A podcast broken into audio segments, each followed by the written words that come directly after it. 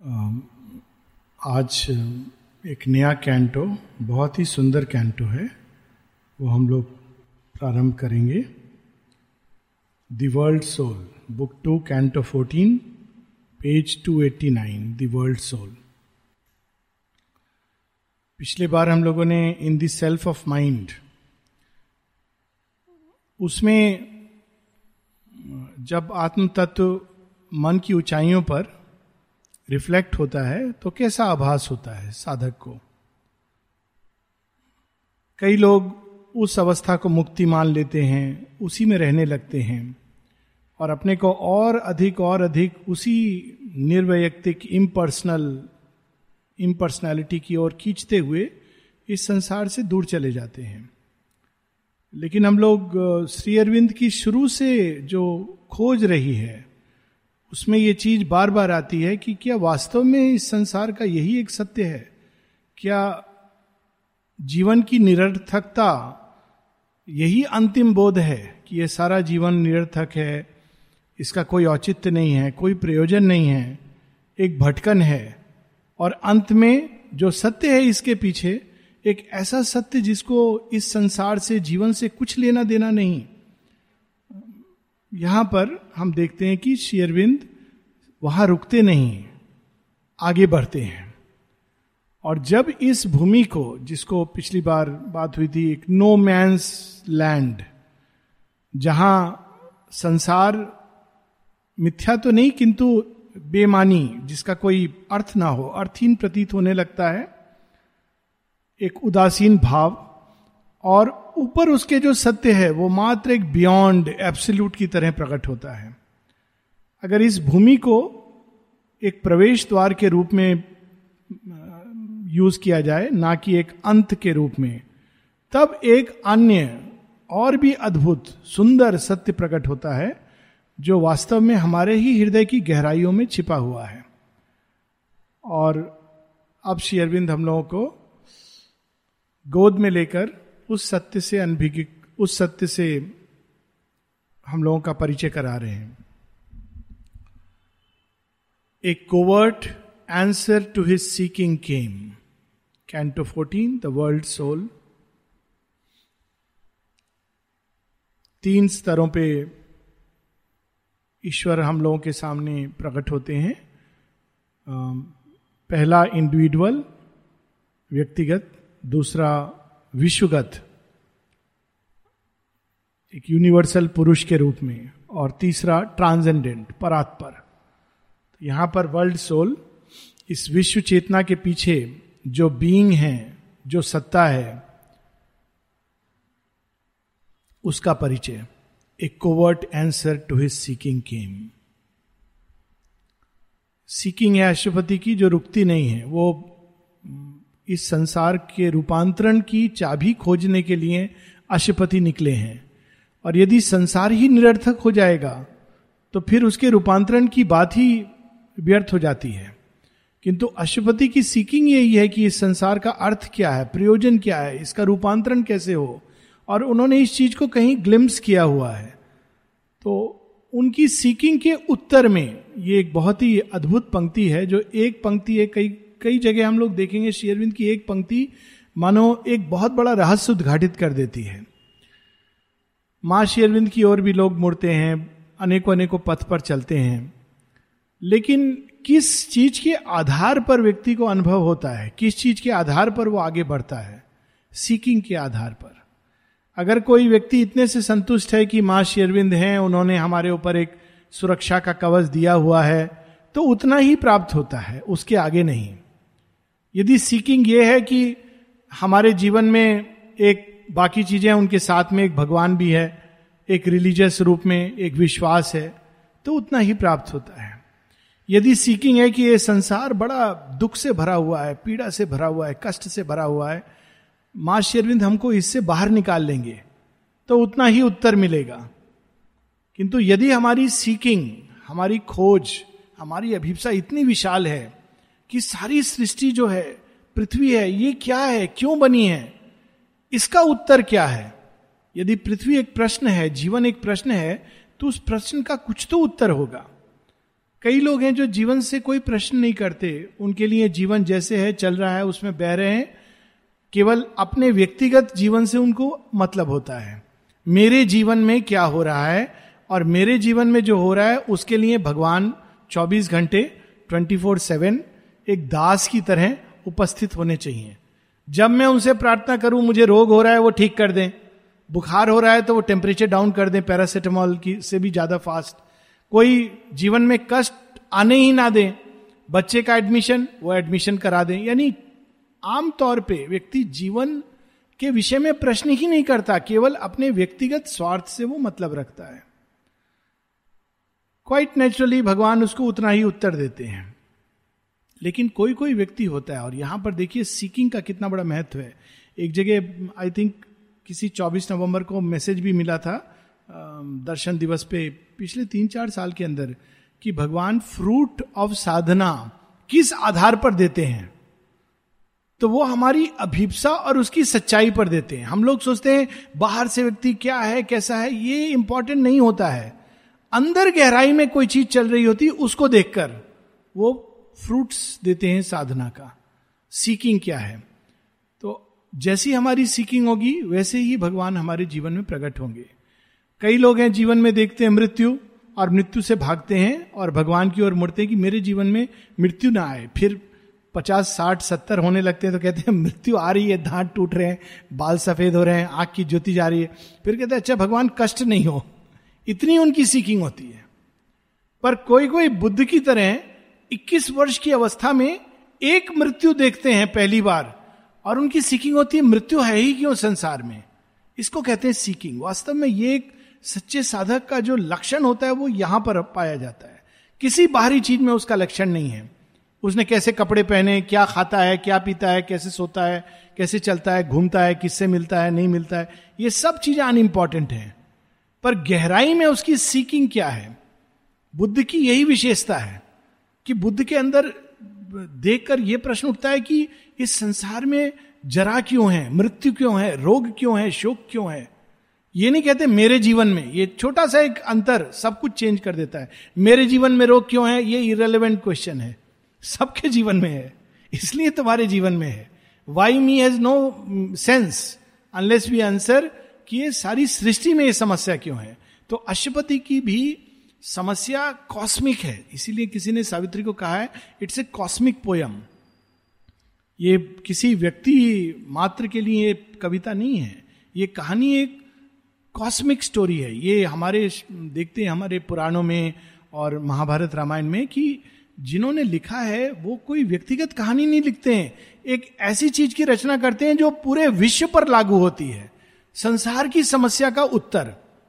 इसलिए सावित्री को कहा गया है कॉस्मिक पोयम, यानी इसके पात्र, इसका सब्जेक्ट विषय और जो कुछ इसमें घटित होता है, वो एक विशाल स्तर पे घटित हो रहा है। और संसार के प्रश्न का उत्तर, यदि जीवन प्रश्न है तो उसका उत्तर है सावित्री। यदि संसार प्रश्न है तो उसका उत्तर है सावित्री। और अगर हम इसमें केवल सोचेंगे अच्छा मेरी साधना के लिए मुझे दो वन टू थ्री करके इजी स्टेप्स मिल जाए तो वी विल लूज इट तो यहाँ पर अष्टपति की सीकिंग के प्रत्युत्तर में एक नया सत्य उद्घाटित होता है। In the self of mind से अचानक वो एक अन्य भूमि पर प्रवेश करते हैं। इन ए फार अब ये जो अगले दो पेजों में है, मात्र शुद्ध एक्सपीरियंस है ऑकल्ट एक्सपीरियंस या उससे भी अधिक मिस्टिक एक्सपीरियंस है। In a far shimmering background of mind space a glowing mouth was seen a luminous shaft a recluse gate it seemed musing on joy a veiled retreat and escape to mystery देखिए अब again भारतीय आध्यात्मिक साहित्य में कैसे इस चीज़ को दिखाया गया है? माइंड स्पेस मन की किसी भूमि पर अचानक एक मुख प्रकट होता है, जो एक गेट प्रवेश द्वार है। उसके अंदर अगर प्रवेश करो तो सारी सृष्टि का रहस्य जीवन का रहस्य, संसार का रहस्य, सब कुछ प्रकट होने लगता है। इसका वर्णन बड़े सुंदर ढंग से भागवत में है। कैसे है? यशोदा माँ कृष्ण के मुख में देखती हैं और जब मुख में देखती हैं तो सारा ब्रह्मांड प्रकट होता है। इट्स ए सिंबल मुख में ही क्यों? It is a symbol of that experience की उनके मुख से वो सारी सृष्टि को पढ़ लेती है। मानो सारी सृष्टि एक कविता है जो भगवान ने लिखी है। तो यहाँ पर देखिए, उसी एक्सपीरियंस के सत्य को शेयरविंद प्रकट कर रहे हैं। In a far shimmering background of mind space a glowing mouth was seen a luminous shaft एक ज्योतिर्मय मुख, जिसके अंदर एक ज्योतिर्मय पथ खुल रहा था।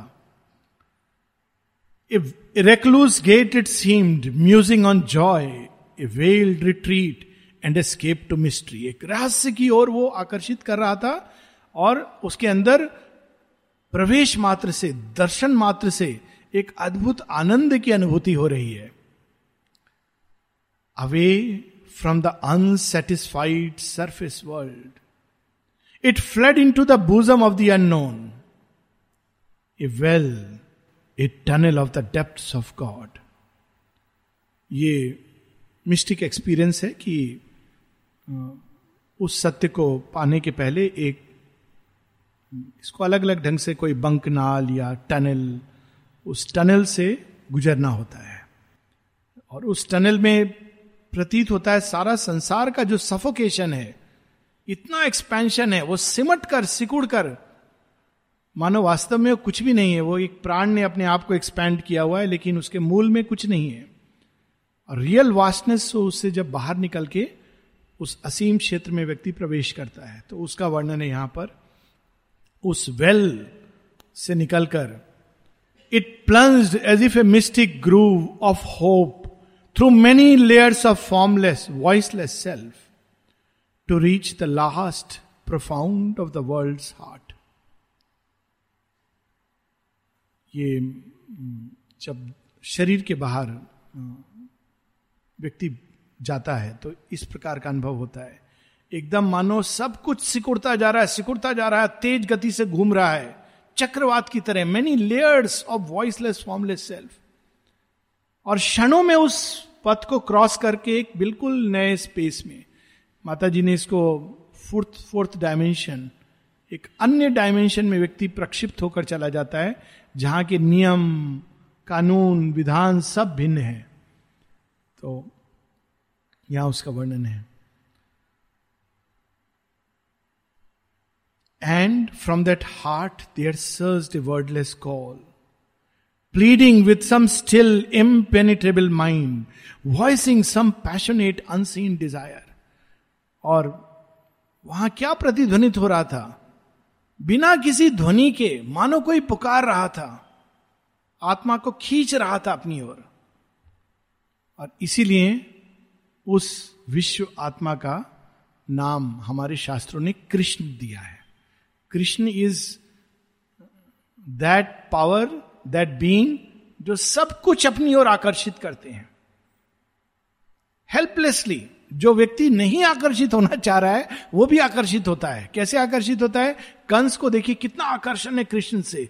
दिन भर सोच रहे हैं, कृष्ण कृष्ण कृष्ण कृष्ण। लेकिन कैसे सोच रहा है? ये मार देगा, ये मार देगा, मुझे मार देगा। ऑफ़ कोर्स मारेंगे, अहंकार का विनाश करेंगे। वही चीज़ अभी महाभारत में दिखा रहे हैं। शकुनी, दिन रात कृष्ण के नाम की माला जप रहा है। ये मर जाएँगे तो शायद हम लोग जीत जाए। ये ज़िंदा है तो हम लोग नहीं जीतेंगे। कृष्ण कृष्ण कृष्ण कृष्ण। हेल्पलेसली शत्रु मान के भी आकर्षित हो रहा है। माता जी बताती है उस दिन हम लोग ट्यूसडे क्लास में कि कुछ ऐसी आसुरी राक्षसी प्रवृत्ति की अंधकार की शक्तियाँ जो नारी, स्त्री के रूप में प्रकट होती थी। और वे, उन्होंने स्त्री का रूप धारण किया था और वे माता जी से बहुत अट्रैक्टेड होती थी। हेट भी करती थी और अट्रैक्टेड भी होती थी। बहुत माँ से घृणा करती थी, क्रोध करती थी, लेकिन फिर प्यार करने को विवश होती थी। उनके, उनको छोड़ के भी नहीं जा सकती हैं और उनके पास रहने से उनको उस ताप का अनुभव होता था, जिससे वो दूर भागने की चेष्टा करती थी। तो यह वर्णन है pleading and from that heart there surge a wordless call as if a beckoning finger of secrecy outstretched into a crystal mood of air, pointing at him from some near hidden depth, as if a message from the world's deep soul, an intimation of a lurking joy that flowed out from a cup of brooding bliss. As if as if उसको कहना मुश्किल है क्या है तो शिरविंद कहते हैं मानो उस गहराई से एक मिस्टिक फिंगर एक प्रकाश में अंगुली आ गई हमको पकड़कर अंदर ले जाने के लिए। ये बड़ा अद्भुत अगेन भागवत में एक सीन है जो, जिसको एक कवि ने बड़ा, बड़े सुंदर ढंग से प्रस्तुत किया है। देख, पहले भी मैंने इसको कहा है, लेकिन इसका देखिए, एक नए सेंस में अर्थ देखिए। देख सखी मोहे अचरज आवे ब्रह्म अनादि अनंत अगोचर नेति नेति जाके वो श्रुति गावे। जाके भय डोलत नब धरणी। काल कराल देखी भय खावे, सोनंद लाल आज जननी की अंगुरी पकड़कर छली वो सिखावे। मतलब वह जिसके भय से धरती और आकाश कांपते हैं, चंद्रमा तारे स्थित हैं अपनी अपनी गति पर हैं जिसके बारे में ऋषि मुनि कहते हैं वह ये नहीं है, वो नहीं है, हम किसी रूप में डिस्क्राइब नहीं कर सकते। काल भी जिसको देखकर भय खाता है, उन्होंने क्या किया हुआ है? एक साधारण मानव नारी का हाथ पकड़ा हुआ है, उंगली, और ऐसा लग रहा है कि वो उनको चला रही है, चलना सिखा रही है। लेकिन रियलिटी क्या है? इसके बिल्कुल विपरीत है। वह उनको चलना सिखा रहे हैं। उंगली पकड़ी उन्होंने। आज के भी बच्चे ऐसा करते हैं। लगता है कि बच्चे ने उंगली पकड़ी है और पापा लेके जा रहे हैं या मम्मी लेके जा रही है। लेकिन एक्चुअली रिवर्स है। बच्चा खींच के ले जा रहा है और जहाँ बच्चा ले जाएगा, वहाँ पर पापा मम्मी चले जा रहे हैं। उनकी हिम्मत नहीं है कहने की, नहीं नहीं नहीं, चलो। That is how that luminous finger मानो आकर्षित कर रही है। आओ, देखो कितना जॉय है, कितना जॉय और वो जॉय से आकर्षित। इसी प्रकार से बच्चे लोग बांधते हैं ना माता पिता को। कोई इंटेलेक्चुअल फिलोसफी नहीं। इसीलिए सब बच्चों के अंदर छोटे बच्चों के अंदर पुराने समय कहा जाता था कि कृष्ण का रूप है क्योंकि वो इसी प्रकार से मोहित आकर्षित करके बाँध लेते हैं।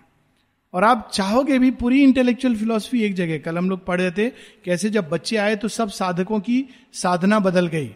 उसके पहले सब सीरियस फेस लेके घूमते थे। मानो जितना सीरियस उतना सी, बड़ा साधक। जब बच्चे आए तो हँसते मुस्कुराते सब एफेक्शन सब कुछ बदल गया। क्योंकि बच्चों में ये अद्भुत बात होती है। तो यहाँ पर उसी ल्यूमिनस फिंगर जो आकर्षित कर रही है एक जॉय के साथ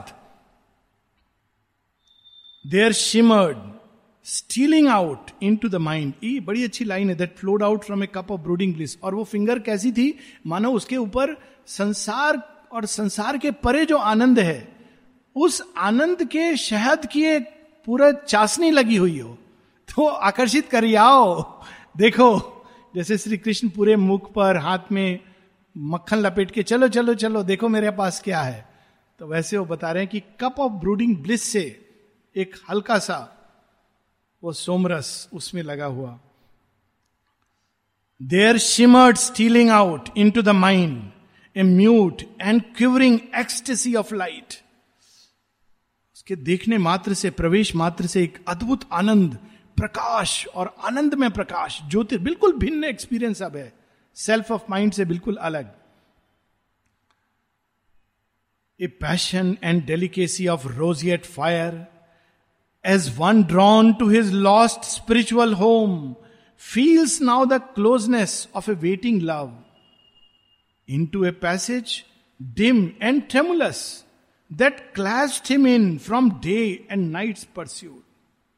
He traveled, led by mysterious sound.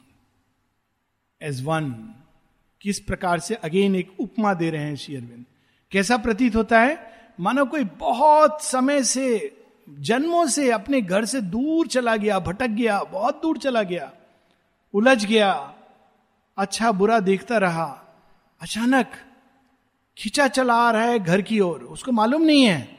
Suddenly वो कहता, अरे, ये तो मेरा घर है। यहाँ मेरी माँ मुझे सुंदर सुंदर पकवान खिलाती थी। यहाँ मेरे पिता मेरी सेवा शुश्रूषा करते थे। उनके सामिप्य में मुझे इतना सुरक्षा का आभास होता था। अरे, ये तो मेरा घर है, मेरा मेरा घर है जिससे मैं दूर चला गया था। ऐसा आभास। और वास्तव में मृत्यु के बाद भी ये एक्सपीरियंस होता है। इसलिए मृत्यु वास्तव में एक सेलिब्रेशन है सोल के लिए। क्यों? क्योंकि उसको ऐसा प्रतीत होता है कि वो अपने सच्चे घर में जा रही है। एक मेरी पुस्तक में मैंने इसका मेंशन किया था, एक सोलह साल। ये एक्चुअली इसमें मृत्यु के बाद का वर्णन है, ये शेरविंद बाद में बताएँगे।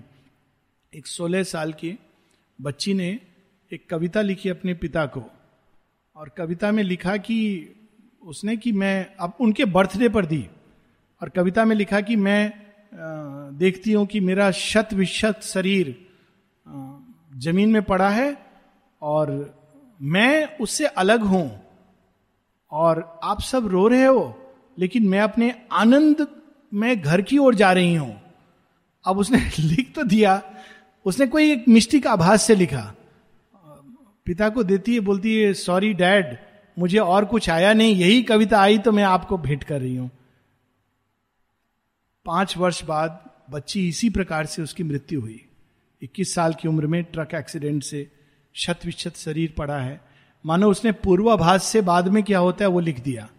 और उसके पिता ने मुझे ये चिट्ठी ला करके दी थी ओरिजिनल उसके उसमें। इट्स वेरी टचिंग एक तरफ़ से दुख का कारण, दूसरी तरफ़ से उसके अनुभव के आधार पर आनंद का कारण। वो कह रही है कि मैं अपने आनंद में घर की ओर जा रही हूँ, आप सबको टाटा बाई बाई करके। तो ये एक सेलिब्रेशन है, क्यों? क्योंकि हम इस संसार में उसको भूल जाते हैं। इसीलिए किसी पोइट ने कहा है ना कि वो दुनिया मेरे बाबुल का घर, ये दुनिया ससुराल। तो ससुराल तो ससुराल रहता है, चाहे कितना भी अच्छा हो। जैसी घर जाती है, देखिए लेडीज़ कितना भी तीस साल, चालीस साल, माने जितने साल घर में रहे, उससे डबल ससुराल में रह के भी, जब वो घर जाती हैं तो उनके हृदय में एक जॉय होता है कि मैं अपने कंफर्ट जोन में आ रही हूँ। उसी प्रकार से यहाँ उसका वर्णन है कि जैसे एक आत्मा भटक करके कोई सारी सृष्टि में उसके सुख दुख में भटक कर अंत में वो अपने घर की ओर लौटता है तो जो सुख की अनुभूति होती है, वैसी अनुभूति अशुपति को उस प्रदेश में हो रही है कि, आ, मेरा घर निकट है। और उसको लेने के लिए कैसे आभास मिल रहा है? Mysterious sound. ये प्योर मिस्टिक एक्सपीरियंस है। A murmur multitudinous and lone all sound it was in turn yet still the same a hidden call to unforeseen delight और प्रारंभ में ये ध्वनि कैसी होती है? मरमर की तरह. इस तरह की ध्वनि. और उसके साथ में एक आभास जॉय का. अरे, सारी ध्वनियों में ये ध्वनि समाई हुई है. सारी ध्वनिया ये ध्वनि बन रही है. ऐसा आभास। फिर आगे जब व्यक्ति इस पे चलता है इनर बीइंग को फॉलो करता हुआ in the simmering voice in the summoning voice of one long known well loved but nameless to the unremembering mind it led to rapture back the truant heart फिर उसी ध्वनि के बीच में ऐसे संकेत। मानो वह चिर प्रेमी जो सदैव प्रतीक्षा करता है, वो पुकार रहा हो। और हम प्रयास कर रहे हैं, अरे, वो तो हमारा सदैव सदा का प्रेमी है, लेकिन उसका नाम क्या है? अरे, उसकी आवाज़ तो हम पहचानते हैं। लेकिन हम उसके नाम को भूल गए हैं। वो स्टोरी है ना, नारद जी की, जो पूछते हैं एक बार श्री कृष्ण से कि थोड़ा मुझे बताइए लेक्चर दीजिए, माया क्या है आपकी? मोह क्या है? कृष्ण कहते हैं, माया के बारे में तो कोई क्वालिफाइड नहीं है समझने को। मोह के बारे में बताता हूँ मेरा मोह क्या है, लेकिन मुझे लेक्चर देने का आदत नहीं है। मैं तो डायरेक्ट एक्सपीरियंस से बताता हूँ, पर फ़िलहाल तुम थोड़ा मेरे लिए जल ले आओ, उसके बाद मैं बताऊँगा। वो जल लेने जाते हैं, वहाँ एक सुंदर स्त्री कहती है, आप थोड़ा देर मेरे घर में आकर जल लीजिए। तो जल जल पान भी कीजिए, थोड़ा आप रेस्ट भी कीजिए। थोड़े समय बाद उसके फादर आ जाते हैं प्रपोज कर देते हैं कि विवाह भी कर लीजिए, विवाह, बच्चे सब हो गए। और एक दिन सब स्वाहा हो जाता है, आग लगती है, सब स्वाहा हो जाता है। उस दिन नारद भगवान को कोस रहे हैं। तुमसे बड़ा निर्दयी कोई नहीं, पता नहीं तुम हो भी कि नहीं। क्रूर, मेरे साथ ऐसा किया, सब नष्ट कर दिया। रोज नियम से दिया बत्ती दिखाता था, मेरे साथ ऐसा किया। आसपास के लोगों के साथ नहीं किया। जब उस अवस्था में सब और हाहाकार मच रहा है। उनके ही हृदय में एक पतली सी आवाज़ सुनाई देती है। नारद, में प्यासा हूँ। तुम पानी लेने गए थे। मेरे लिए कहा गया वो पानी? तो उसी प्रकार से एक आभास, एक चिर प्रेमी शेरविंद की एक कविता है डेथ डेथ के ऊपर। और उसकी दो लाइन अंत की बड़ी अद्भुत हैं। Death is but a changing of our robes to wait. In wedding garments at the eternal's gate मृत्यु है, परिधान बदल, करना प्रतीक्षा। चिर प्रेमी का, वधु वस्त्र में चिर प्रेमी का, शाश्वत वर का। ये परिधान में हम नहीं मिल सकते हैं। त्रिशंकु ने प्रयास किया था, स्वर्ग से ही भागा दिया गया। क्योंकि ये परिधान अभी रेडी नहीं है। शेयरविंद लेकिन ऐसा बना रहे हैं परिधान, जिसके द्वारा हम इस परिधान में भी जा सकेंगे, लेकिन अभी वो परिधान जो है, उसके साथ हम नहीं जा सकते। माता जी इसकी बात करती हैं, जो ऋषभ चंद जी ने जल समाधि ली थी, जिसके बारे में लोगों ने बड़ी मूर्खतापूर्ण बातें की तो चप्पल छोड़ के चले गए समुद्र के अंदर, जल समाधि ले ली। जैंस में ये एक तरीका होता है, शरीर छोड़ने का। तो माँ कहती, मैं समझ सकती हूँ उसकी व्यथा। क्या हो रहा था उसके अंदर? वह मेरे पास उस रात को आया। बहुत पीड़ित था। इस शरीर के अंदर वो भगवान को देखना चाहता था। और हाफता हुआ चढ़ रहा था, नहीं, मुझे इस शरीर के अंदर ही देखना है। लेकिन इस शरीर के साथ कैसे संभव है? It is given to a rare few जिनका देह इतनी सटल हो चुकी है। तो उस व्यथा को वो सहन नहीं कर पाए। और इस कारण उन्होंने जल समाधि ली थी। मूर्ख लोग सुसाइड ये वो। But it was a actual yogic departure तो वह पीड़ा, यहाँ पर क्या बताते हैं? वस्त्र बदले। अब जिस वस्त्र में हम जा सकते हैं, उस वस्त्र में चिर प्रेमी से मिलने की तैयारी। So death is nothing to be feared ना वो भय की चीज़ है, ना कामना करनी चाहिए, ना भय खाना चाहिए। ना उससे परेशान होना चाहिए। It is another mode of being it led to rapture back the truant heart truant truant उसको कहते हैं जो बच्चे क्लास से गच्चा दे करके भाग जाते हैं। जो इधर उधर भागते हैं और अटेंडेंस उनकी तो ट्रुएंट हार्ट जो असली जगह से दूर चला गया। The immortal cry ravished the captive air ear There, then, lowering its imperious mystery, it sang to a whisper circling round the soul. Immortal cry जो हम्म फिर धीरे धीरे धीमी होती हुई बिल्कुल सॉफ्ट सटल और फिर क्या होता है? It sang to a whisper circling round the soul मानो एक मधुमक्खी फूल के चारों तरफ़ पराग पाने के लिए हमिंग साउंड करती है। hmm, फिर वो धीरे धीरे होती हुई अचानक उसके अंदर नोट बदलता है। और कौन सा नोट आ जाता है? बांसुरी का। It seemed the yearning of a lonely flute जिससे पागल होकर गोपर गोपी भागते हुए चले जाते हैं। That roamed along the shores of memory and fill the eyes with tears of longing joy कितनी अद्भुत लाइन है। उस फ्लूट को सुन करके कैसा भाव प्रकट होता है साधक के हृदय में। उसकी आँखों से अश्रु धारा बहने लगती है। वो ये नहीं कि टेक्निक कैसी है, आहा, क्या राग बजा रहा है। वो सब रागों के परे है। और इसीलिए जब भी हमारे हृदय में भक्ति जागती है तो ये जानना चाहिए कि वो फ्लूट हमको पुकार रहा है और हमारी सोल उसको रिस्पॉन्ड कर रही है। हमारा बाहरी बींग उसको नहीं जानता। इस बाहरी चेतना में हम लोग उस फ्लूट को नहीं सुन पाते। लेकिन वो फ्लूट है। श्री कृष्ण की बांसुरी है जो हमें पुकार रही है। और उसकी पुकार से आँखों से अश्रुपात होने लगता है। And fill the eyes with tears of longing joy दुख के आँसू नहीं, खुशी के आँसू। आ मेरा प्रेमी निकट है निकट है। अब आने वाला है। A cricket's rash and fiery single note बीच बीच में क्रिकेट वो झिंगुर फायरी सिंगल नोट ऐसी भी वो ध्वनि बदलती है।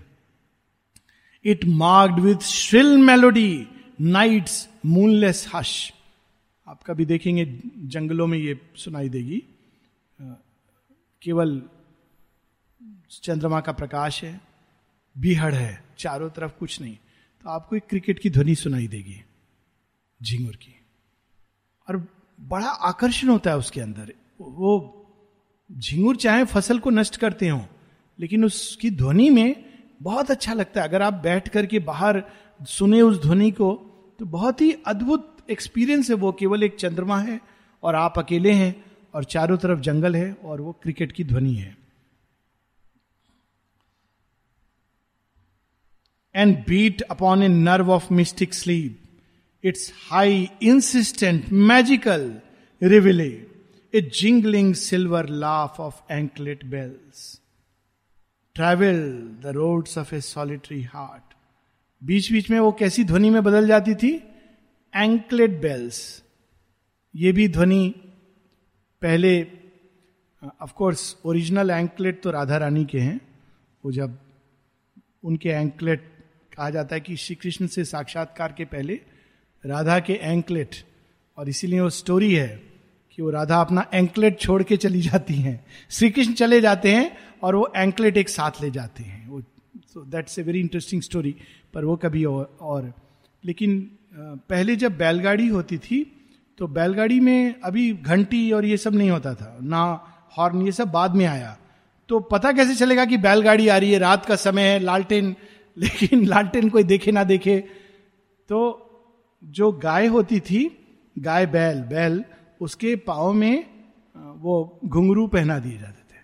और वो जब चलती थी तो बड़ा सुंदर ध्वनि आती थी एंकलेट टंग टंग टंग टंग it was very very beautiful sound soft sound कि वो जा रही है गाड़ी, बैलगाड़ी जा रही है।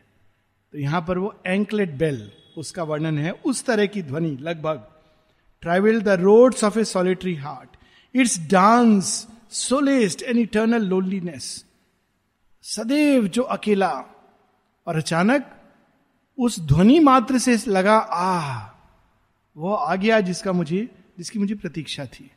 इट्स डांस सोलेस्ट अभी देखा नहीं है, केवल वो ध्वनि मात्र से। An old forgotten an sweetness sobbing came और एक वह माधुर्य जिसको हम संसार में ढूंढते रहते हैं, वो वापस आ गया और उसके साथ साथ आँखों से अश्रु, हृदय के अंदर एक करुणा का भाव, प्रेम का भाव और from a far harmonious distance heard the tinkling pace of a long caravan it seemed at times और ए वास्ट फॉरेस्ट हिम या कभी कभी कैसी ध्वनि आती थी, या तो वो टिंकलिंग जिसकी बात हुई, या फॉरेस्ट हिम। ओम असदो मा सदगमया। इस तरह से जैसे कोई मंत्र पढ़ रहा है, शांति, ऐसा भाव हो रहा था, मानो दूर कहीं किसी जंगल में मंत्र उच्चारण हो रहा है, और हम लोग यहाँ सुन रहे हैं, ऐसा प्रतीत होता था।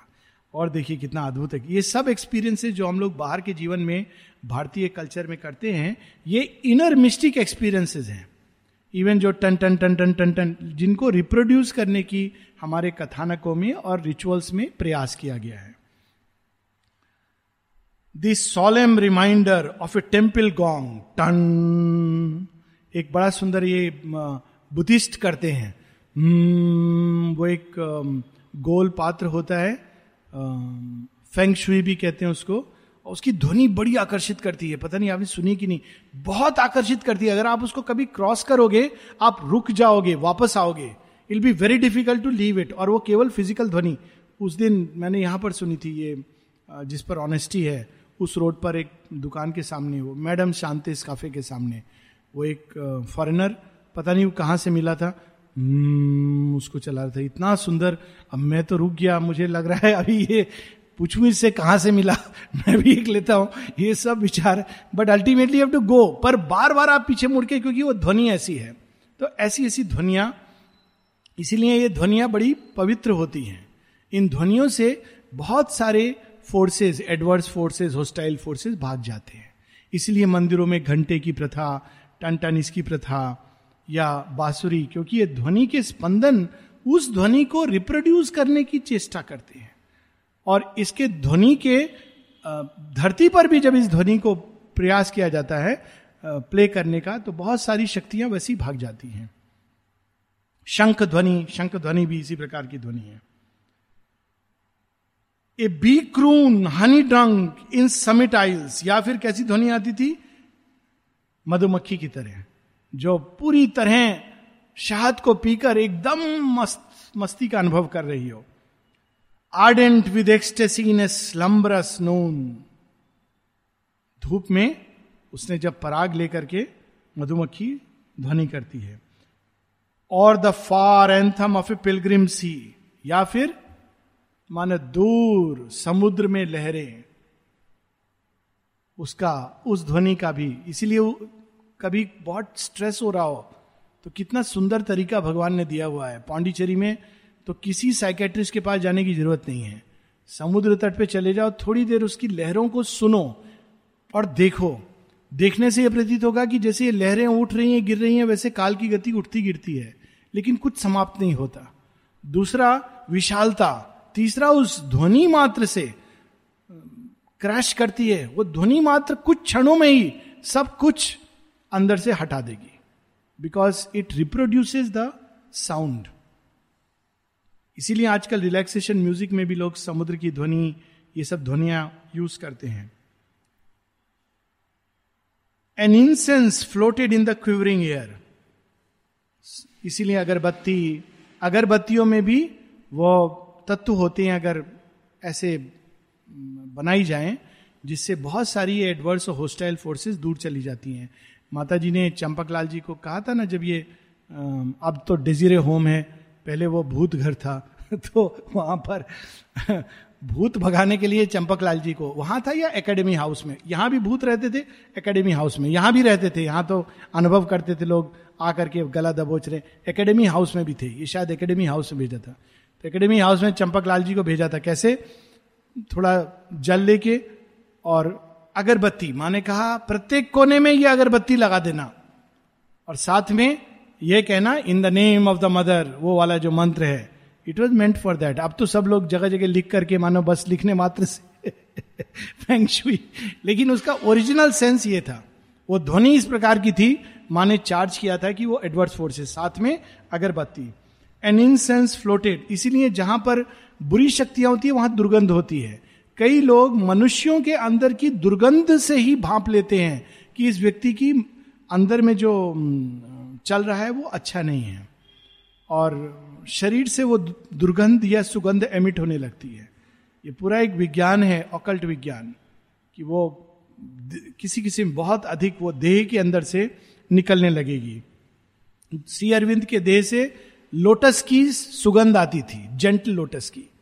और कई बार जब श्री अरविंद की उपस्थिति का आभास कई प्रकार से होता है, एक आभास लोटस की फ्रेग्रेंस अगर आपको अकारण आ रही है तो यानी शेयरविंद आसपास है। सो so, उसी प्रकार से in incense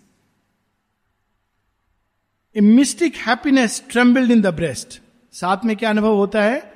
A mystic happiness एक ऐसा आनंद जिसका कोई स्रोत नहीं है रहस्य से भरा हुआ।